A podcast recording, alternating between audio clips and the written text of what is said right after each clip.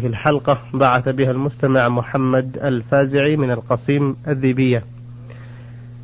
السؤال الأول في رسالته يقول ما حكم الإسراف في الغسل أو الوضوء أو اللباس؟ الحمد لله رب العالمين وأصلي وأسلم على نبينا محمد وعلى آله وأصحابه أجمعين.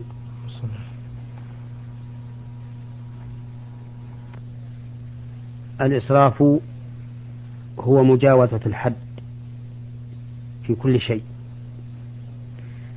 وقد قال الله تعالى كلوا واشربوا ولا تسرفوا. فأمر بالأكل والشرب ونهى عن الإسراف.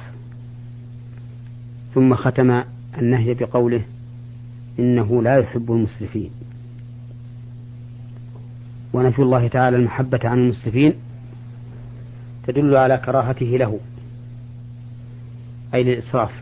نعم. وعلى هذا فيكون الإسراف محرما في المآكل والمشارب والملابس والمساكن وغيرها. وكذلك أيضا بالنسبة للغسل وبالنسبة للوضوء لا يتجاوز الإنسان ما حده الشرع في ذلك. والنبي عليه الصلاة والسلام توضأ مرة مرة ومرتين مرتين وثلاثا ثلاثا. نعم وتوضأ وضوءا متفاوتا. بعض الأعضاء ثلاثا وبعضها مرتين وبعضها مرة. فلا ينبغي للمرء المؤمن أن يتجاوز ما شرعه النبي صلى الله عليه وسلم في الوضوء ولا في الغسل. نعم. السؤال الثاني يقول ما حكم لبث الجنوب في المسجد؟ لبث الجنوب في المسجد لا يجوز. لقول الله تعالى يا أيها الذين آمنوا لا تقربوا الصلاة وأنتم سكارى حتى تعلموا ما تقولون ولا جنبا إلا عابري سبيل. فإذا كان عابر سبيل بأن دخل من باب وخرج من آخر فلا حرج. وأما بدون ذلك فلا يجوز أن يلبث في المسجد إلا إذا توضأ. فإذا توضأ جاز له المكث في المسجد ولو انتقض وضوءه بعد ذلك لأنه إذا توضأ خفت الجنابة. ولهذا سئل النبي عليه الصلاة والسلام أيرقد أحدنا وهو جنب فقال صلى الله عليه وسلم إذا توضأ فليرقد. فدل هذا على أن الوضوء يخفف الجنابة فإذا توضأ فله أن يمكث في المسجد. نعم. نعم. أحسن الله إليكم. السؤال الثالث يقول ما هي صفة التيمم وبماذا يبطل وماذا يعمل من وجد ماء يكفي لبعض وضوئه؟ صفة التيمم أن يضرب التراب بيديه ضربة واحدة. فيمسح وجهه كله بباطن كفه ثم يمسح يده اليمنى باليسرى وبالعكس. هذه هي الصفة المشروعة. نعم. قال أهل العلم وينبغي أن يخلل أصابعه. وأما ما يبطل به التيمم فإن التيمم إن كان عن جنابة بطل بكل ما يوجب الغسل. وإن كان عن وضوء بطل بما يوجب الوضوء. هذا ما دامت إباحة التيمم قائمة. فأما إذا لم يبح التيمم مثل أن يتيمم لفقد الماء ثم يجده فإنه يبطل تيممه بوجود الماء. وكذلك لو تيمم لمرض ثم شفي منه فإنه يبطل تيممه بشفائه من هذا المرض. ولا يبطل التيمم بخروج الوقت على القول الراجح. وذلك لأن النبي صلى الله عليه وسلم قال جعلت لي الأرض مسجدا وطهورا والطهور بالفتح ما يتطهر به. كالوضوء بالفتح ما يتوضأ به والسحور بالفتح ما يتسحر به. وقال الله عز وجل بعد أن ذكر الطهارة بالماء والتيمم قال فامسحوا بوجوهكم أيديكم منه ما يريد الله ليجعل عليكم من حرج ولكن يريد ليطهركم. فدل هذا على أن التيمم مطهر. وإذا كان مطهرا فإنه لا تبطل طهارته إلا بما تبطل به طهارة طهارة الماء. لأن التيمم بدل عنه والبدل له حكم مبدل. فلو تيمم الإنسان عن جنابة مثلا فإنه يرتفع حدثه. ولا يعيد التيمم عن هذه الجنابة إلا إذا حصل له جنابة أخرى أو موجب للغسل سواها. نعم. وإذا تيمم عن ناقض من نواقض الوضوء فإنه يبقى على طهارته حتى يوجد أحد النواقض. فلو تيمم الرجل لصلاة الفجر وبقي على طهارته إلى صلاة الظهر أو إلى صلاة العصر لم يأتي بناقض من نواقض الوضوء من بول ولا نوم ولا غائط ولا أكل لحم إبل. ولا غيرها مما ينقض الوضوء فإنه في هذه الحال يصلي بالتيمم الذي تيمم به لصلاة الفجر. نعم. يقول آه، ماذا يعمل؟ من وجد ماء يكفي لبعض وضوئه. نعم. من وجد ماء يكفي لبعض وضوئه فإنه يستعمله ويتيمم للباقي. نعم. بناء على قوله تعالى فاتقوا الله ما استطعتم. وقول النبي صلى الله عليه وسلم إذا أمرتكم بأمر فأتوا منه ما استطعتم. وهذا الرجل استطاع أن يستعمل الماء في بعض أعضاء وضوئه فلازمه استعماله. وعجز عن استعماله بالبقية لفقد الماء فيتيمم لذلك. سؤاله الرابع يقول ما حكم صلاة من صلى بالتيمم في أول الوقت؟ ثم وجد الماء بعد الفراغ من الصلاة والوقت باق لم يخرج.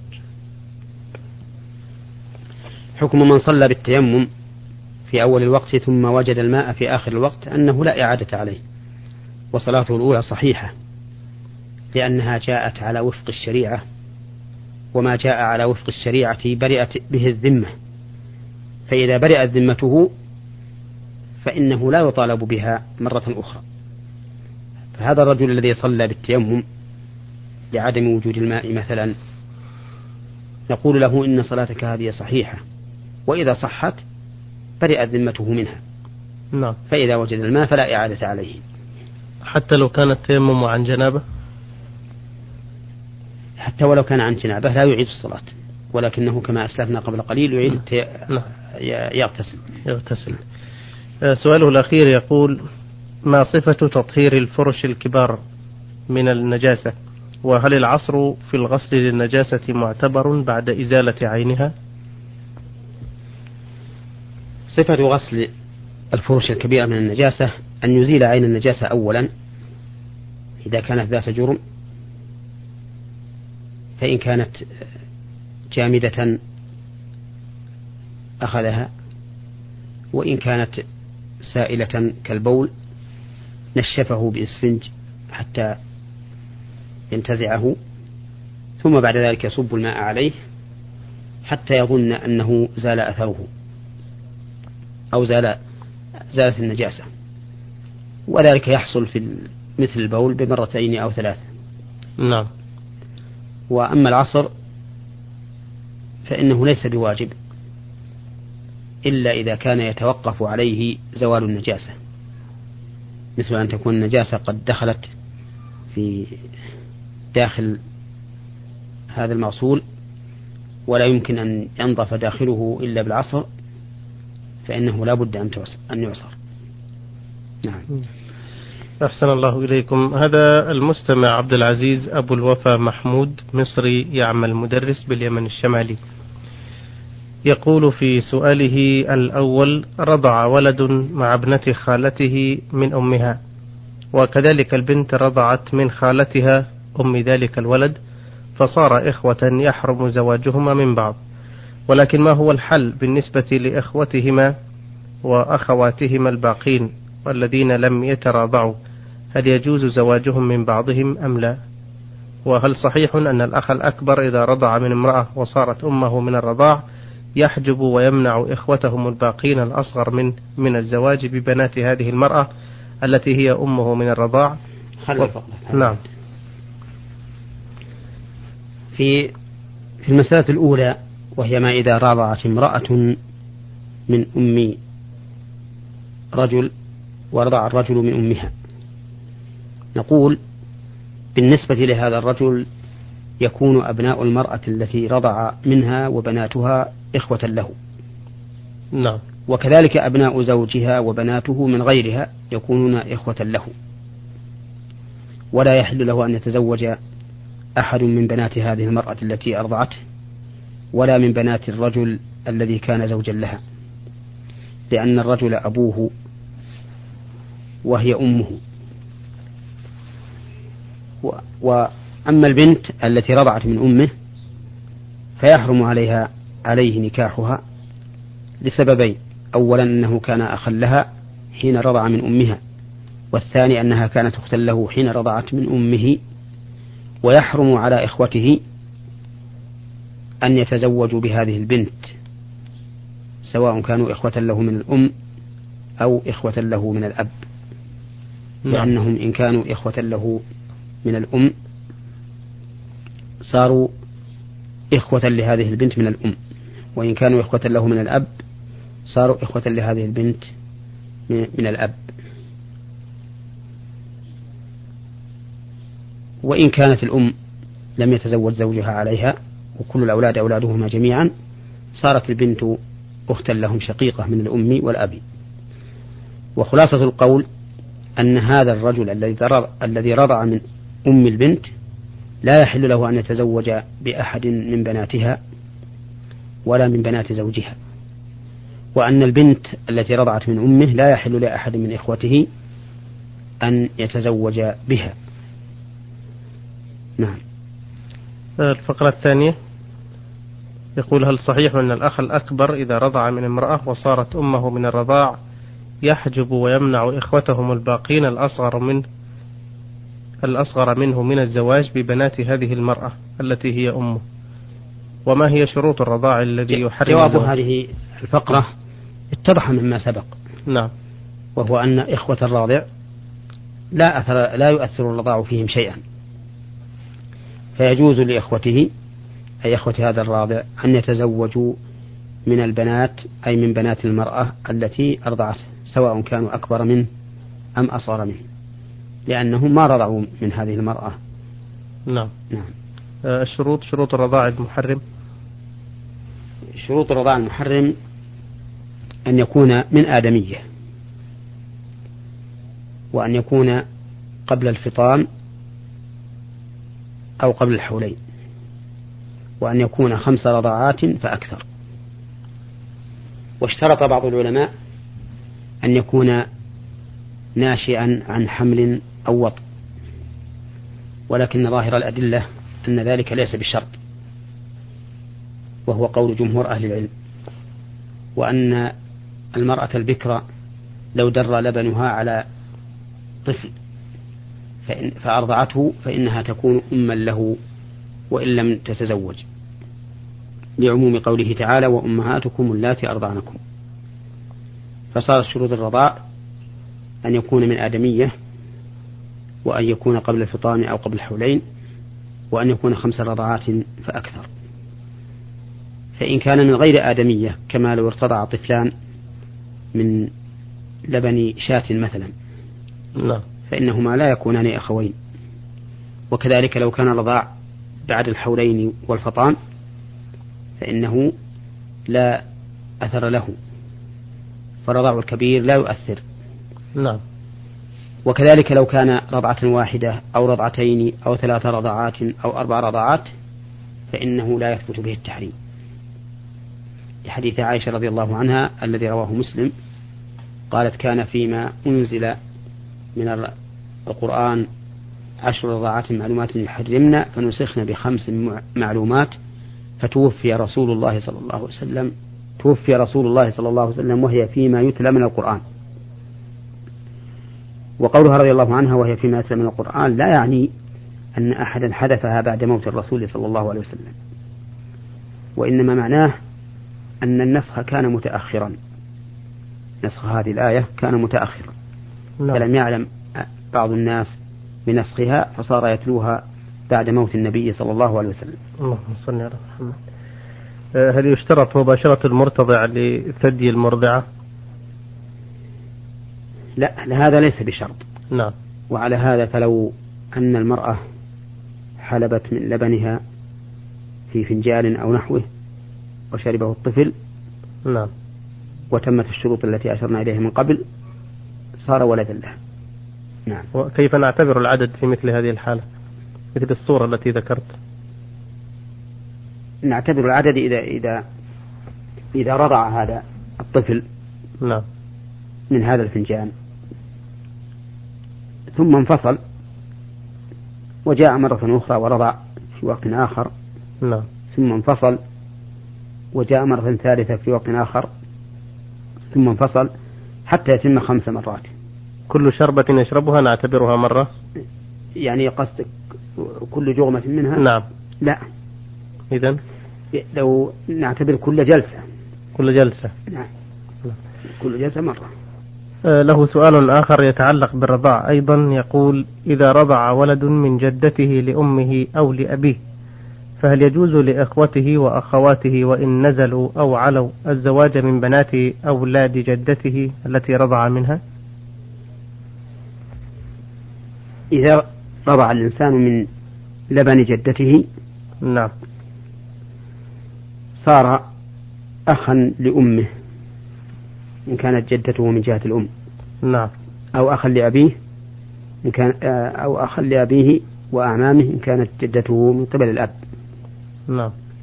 وعلى هذا فإن بنات أعمامه إذا كان قد رضع من جدته من قبل الأب فإن أولاد بنات فإن بنات أعمامه يكون هو عما لهن فلا يحل له أن يتزوج بهن ولا بذريتهن أيضا لأنه عم. وأما أبناؤه فيحل لهم أن يتزوجوا ببنات أمامهم. نعم. وإخوانه؟ إخوانه السائل يسأل عن إخوان المرتضى أيضا. أي نعم. إخوان المرتضى يحل لهم أن يتزوجوا من بنات أمامهم وإن كانوا أعمامه أعمامه إخوة لأخيه من الرضاع. نعم هذا لا يؤثر. لأن القاعدة في باب الرضاع أن أقارب المرتضع لا ينتشر إليهم التحريم ما عدا فروعه. أي ذريته. وإلا فجميع أقارب المرتضع لا ينتشر إليهم التحريم. ولهذا يجوز لأخي المرتضع من النسب أن يتزوج أم المرتضع من الرضاع مع أنها أم لأخيه وأن يتزوج أخت المرتضع من الرضاع مع أنها أخت لأخيه. نعم. بناء على هذه القاعدة التي أشرنا إليها وهي أن الرضاع لا ينتشر حكمه إلا إلى المرتضع نفسه وإلى من تفرع منه من ذريته. لقول النبي صلى الله عليه وسلم يحرم من الرضاع ما يحرم من النسب. نعم. جزاكم الله خيرا. هذه رسالة من السائلة عين عين فاء من السودان أبو سليم. تقول ورد عن الرسول صلى الله عليه وسلم أنه وجد حلقة علم وحلقة ذكر فجلس في حلقة العلم. فهل هذا صحيح؟ وإن كان كذلك فكيف كان يذكر أولئك الذين كانوا في حلقة الذكر؟ أو ماذا يقولون؟ والرسول صلى الله عليه وسلم لم يمنعهم ولكنه فضل حلقة العلم. وهل يعتبر هذا دليلا على أن حلق الذكر الجماعي بدعة مع أن الرسول صلى الله عليه وسلم في هذا الحديث إن كان صحيحا لم ينههم عن ذلك وإنما اجتنبهم؟ هذا الحديث لا أعلم صحته. ولا أظنه يصح عن النبي صلى الله عليه وسلم ولكن الاجتماع على العلم لا شك أنه من أفضل الأعمال لأن العلم نوع من الجهاد في سبيل الله فإن الجهاد فإن الدين إنما قام بالعلم والبيان والقتال لمن نابذه وعرضه ولم يخضع لأحكامه. وأما الذكر فإن الاجتماع أيضا على الذكر لا بأس به ولكنه ليس الاجتماع الذي يفعله بعض بعض الصوفية يجتمعون جميعا ويذكرون الله تعالى بصوت واحد أو ما أشبه ذلك.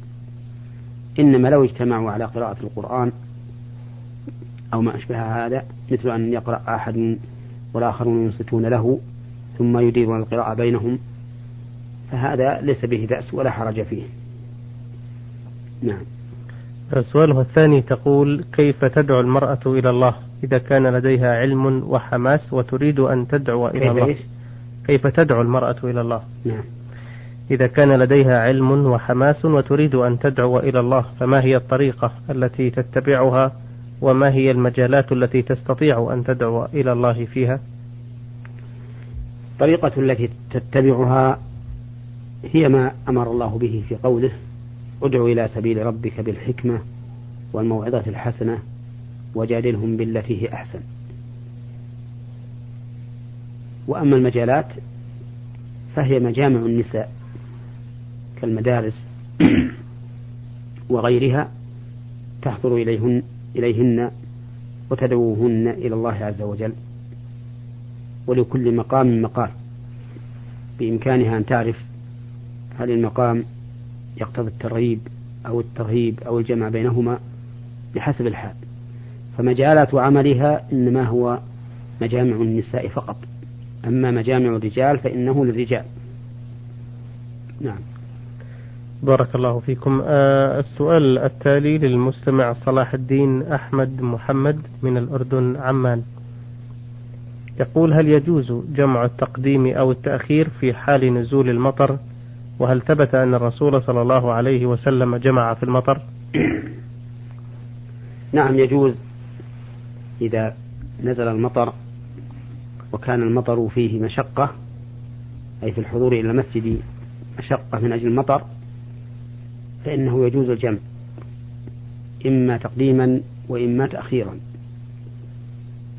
وذلك لما ثبت في صحيح مسلم من حديث ابن عباس رضي الله عنهما أن النبي صلى الله عليه وسلم جمع في المدينة بين الظهر والعصر وبين المغرب والعشاء من غير خوف ولا مطر. فقوله رضي الله عنه من غير خوف ولا مطر يدل على أنه كان من عادته أن يجمع في المطر. فقيل لابن عباس لما فعل ذلك قال أراد أن لا يحرج أمته. فدلها قوله أن لا يحرج أمته على أنه متى حصل متى حصل بالصلاة في كل في كل وقت مشقة فإنه يجوز الجمع. السؤال الثاني يقول سمعنا قولا بأنه يجوز قصر الصلاة لمن كان مسافرا في بلد غير بلده مهما طالت المدة ما لم ينوي الاستيطان بها. فنرجو توضيح هذه المسألة. وجزاكم الله خيرا. هذه المسألة إذا سافر الإنسان إلى بلد غير بلده ونوى الإقامة لغرض من الأغراض فلا يخلو إما أن ينوي مدة معينة أو لا ينوي. نعم. فإن لم ينوي مدة معينة فإن له أن يقصر ويترخص برخص السفر مهما طالت المدة. ما دام ينتظر هذا الشيء الذي جاء من أجله. وأما إذا عينه بمدة فقد اختلف أهل العلم في ذلك. فجمهور, فجمهور العلماء يحددون ذلك بمدة إما بأربعة أيام أو بخمسة عشر يوما أو نحوها. وقد ذكر النووي رحمه الله في شرح المهذب أن فيها للعلماء عشرة أقوال أو أكثر. وسردها. ولكن شيخ الإسلام ابن تيمية رحمه الله لم يجعل لذلك حدا. وقال إنه ليس في الكتاب ولا في السنة. دليل على أن الإنسان إذا نوى مدة معينة انقطع بها حكم سفره. بل الإنسان مسافر ما دام ينتظر حاجة متى انتهت رجع إلى بلده سواء عين المدة التي يقيمها أم لم يعين.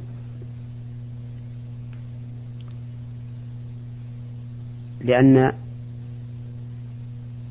عمومات الكتاب والسنة تدل على ذلك. فإن قوله تعالى وإذا ضربتم في الأرض فليس عليكم جناح أن تقصروا من الصلاة.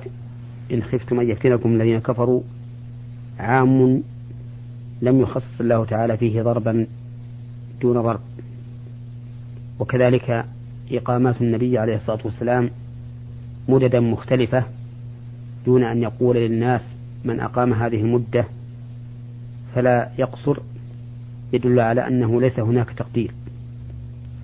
ومعلوم أن التقدير بمدة معينة يحتاج إلى توقيف وليس في المسألة ما نص يدل على التحديد بمدة معينة.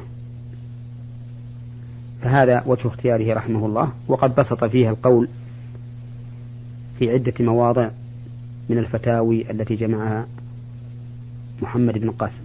فمن أراد أن يطلع عليها فليطلع. نعم. جزاكم الله خيرا. آه، أيها الإخوة الكرام في نهاية هذه الحلقة نشكر فضيلة الشيخ محمد بن صالح العثيمين المدرس بكلية الشريعة بجامعة الإمام محمد بن سعود الإسلامية بالقصيم وإمام وخطيب المسجد الجامع الكبير بعنيزة والذي تفضل بالإجابة عن أسئلتكم واستفساراتكم في هذه الحلقة. وكانت الرسائل التي أجيب عنها للإخوة محمد الفازعي من القصيم الذيبية والأخ عبد العزيز أبو الوفا محمود مصري يعمل مدرس باليمن الشمالي والأخت السائلة عين عين فاء من السودان أبو سليم والأخ صلاح الدين أحمد محمد من الأردن عمان. إخوتنا الكرام لكم جزيل الشكر على حسن إصغائكم وإلى الملتقى في حلقة قادمة إن شاء الله. نستودعكم الله والسلام عليكم ورحمة الله وبركاته. نور على الدرب برنامج يومي يجيب فيه أصحاب الفضيلة العلماء على أسئلة المستمعين الدينية والاجتماعية.